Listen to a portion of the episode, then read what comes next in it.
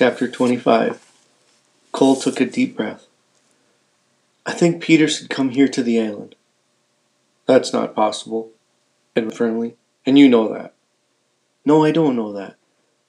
His parents would never allow him here alone with you. Then you come and stay too, Cole countered. Peter needs to soak in the pond and carry the ancestor rock. He needs to learn how to be invisible and to dance and to carve his totem. He needs to see the spirit bear. Edwin shook his head. I have fishing season starting, and besides, I'm not sure being around you is what Peter needs.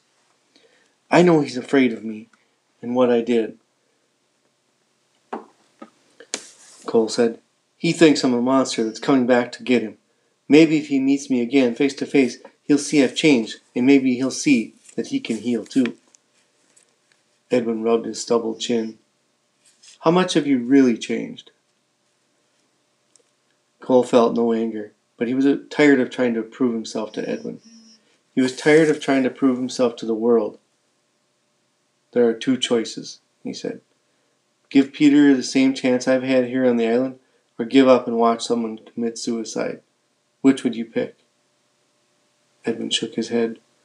It's not that simple. It will be if you don't do something soon. I have changed, but Peter's parents don't know that. They'll listen to you. Maybe Garvey could come with him. What makes you think that Garvey has the time to come out here and, on the island and babysit you? The world doesn't revolve around Cole Matthews. Tears blurred Cole's vision. This isn't about me now, he insisted. This is about Peter.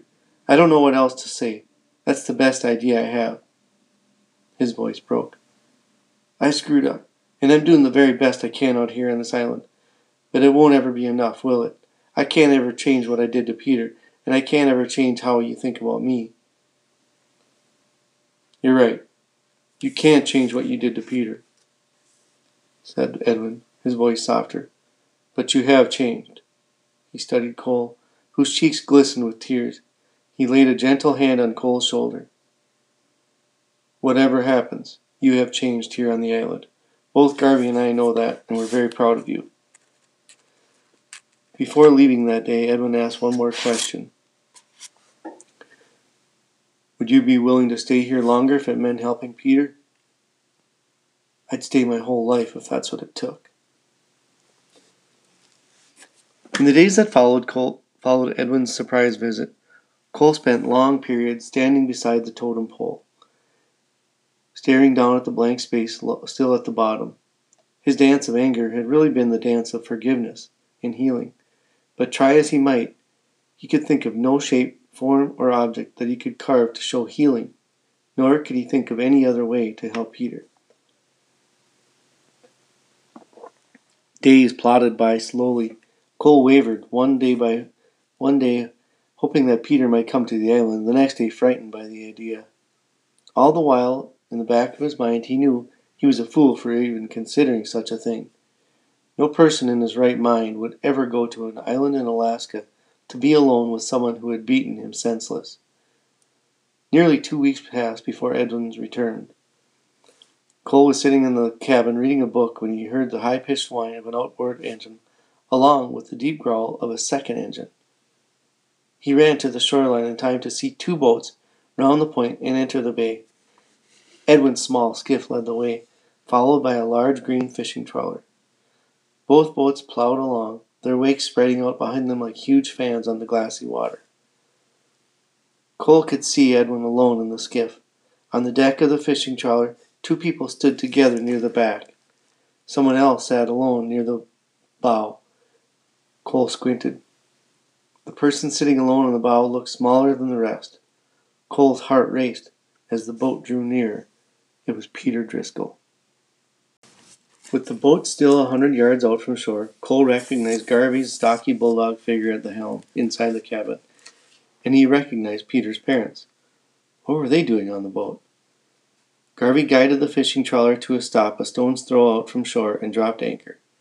Edwin steered the aluminum skiff alongside. In minutes, everybody had crawled into the small boat to come ashore. Everyone but Edwin wore heavy jackets and tall rubber boots. Waiting alone on the shoreline, Cole gave a hesitant wave. Only Garvey waved back. Peter sat near the back, his head down.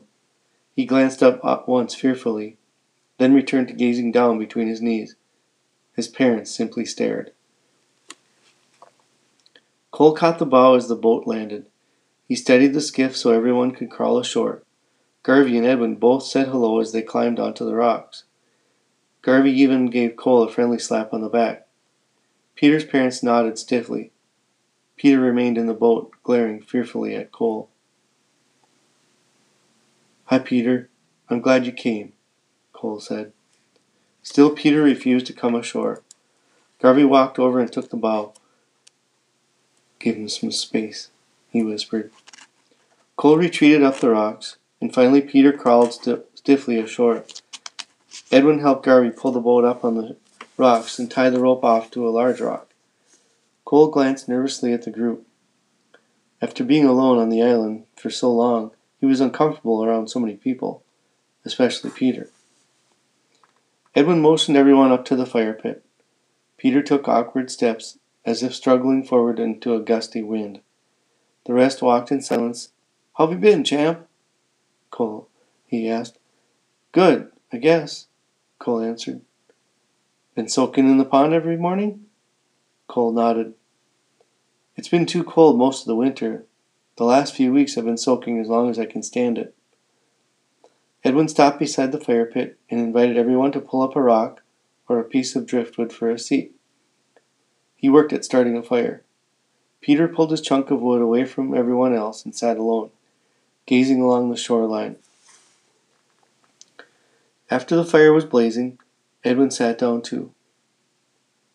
You're all a long way from Minneapolis, he said. We're not going to pretend this is anything it isn't. Edwin turned to Cole. I have fishing season coming up. So Garvey will be staying here with you and Peter. Cole turned to Garvey. How did you get time off? I had a bunch of vacation built up, and I took a leave of absence. Coming here was something I needed as badly as you and Peter. Cole looked at Peter's parents. Are you guys staying too? Mr. Driscoll spoke forcefully, looking directly at Cole. Bringing Peter here might be a huge mistake, but we had no other choice. This has been harder for us than you can ever imagine. We'll be staying until we're positive that he's safe. Nothing is going to hurt him again. Cole swallowed a lump that came to his throat. I'll never hurt anyone again, he said. That's a promise. Edwin leveled his gaze at Cole. A lot has happened in the last two weeks. Garvey and I have lived on the phone. The circle agreed to gather again for many long hours of discussion. Mr. and Mrs. Driscoll, as well as Peter, have been forced to make one of the most difficult decisions of their life. Edwin raised a finger at Cole. And all because of one thoughtless moment on your part. Cole nodded weakly. Edwin stood. Tonight, Peter and his parents can sleep out on the trawler. Garvey and I will stay here in the cabin with you, Cole. Peter continued staring out across the bay. Cole, Edwin said. I want you to tell everyone about your time here on the island.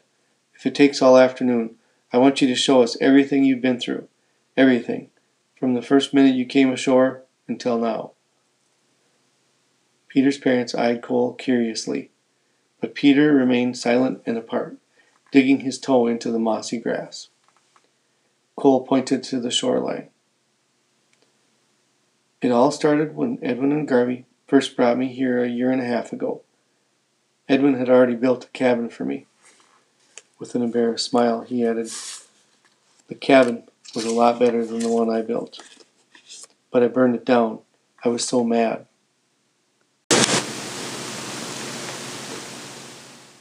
I hated Garvey. And you guys. I hated the circle. I hated the island. And everything on it. Cole pressed his hands against his knees so that nobody would see his fingers shaking. He took a deep breath and told how, after burning the cabin down, he had tried to escape by swimming. He pointed. That's where the first cabin was, and that's where I dragged myself to after trying to swim away from the island. The tide pushed me back to shore. I slept there in the hot ashes. Cole told about seeing the spirit bear. Edwin had told me about them, he said, but he said they lived much farther south of here from the off the British Columbia coastline. When I saw one down the shoreline staring at me, I tried to kill it. Why did you want to kill the bear? asked Mrs. Driscoll. What had it done to you? Cole paused, licking at his dry lips. It made me mad that the bear wasn't afraid of me.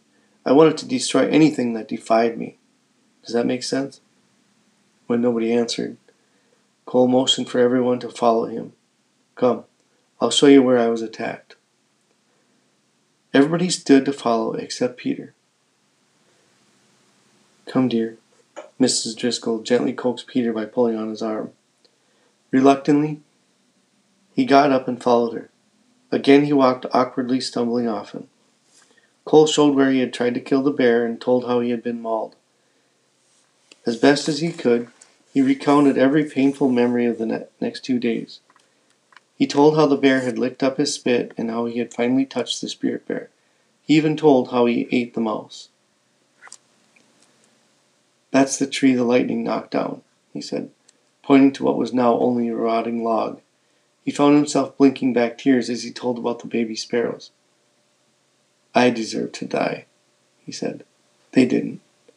But that was the first time I finally I was really scared that, that I might die. That was when I first started thinking about my life and cared about something besides myself. And that was when Edwin and Garvey found me. Cole talked about his rehabilitation after being rescued and about returning to the island. He showed the group his scars and his bad arm. If you want, I'll show you the pond where I go to soak every morning. When Edwin nodded, everyone followed. He also told about seeing the spirit bear. When they reached the pond, Peter's father asked, Will we see the spirit bear today?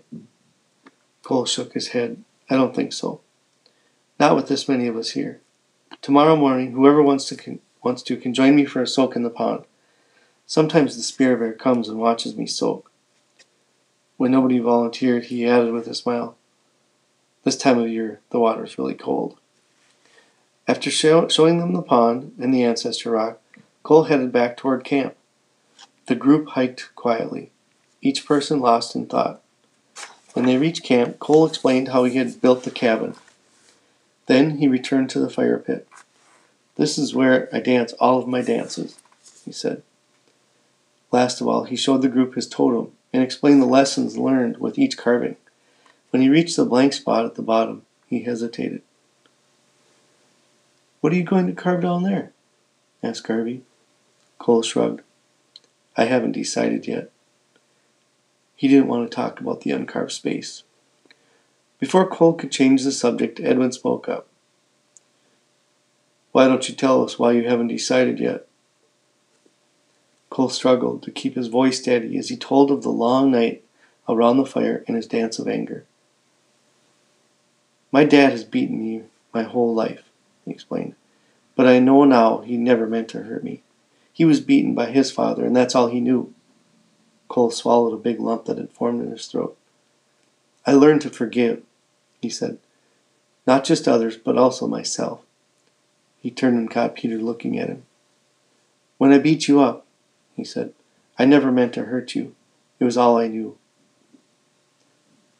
You still didn't say why you haven't carved anything in that space on the totem, Edwin persisted. Cole's voice quivered.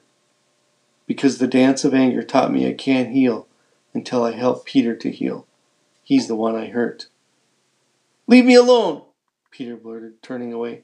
I don't want your help.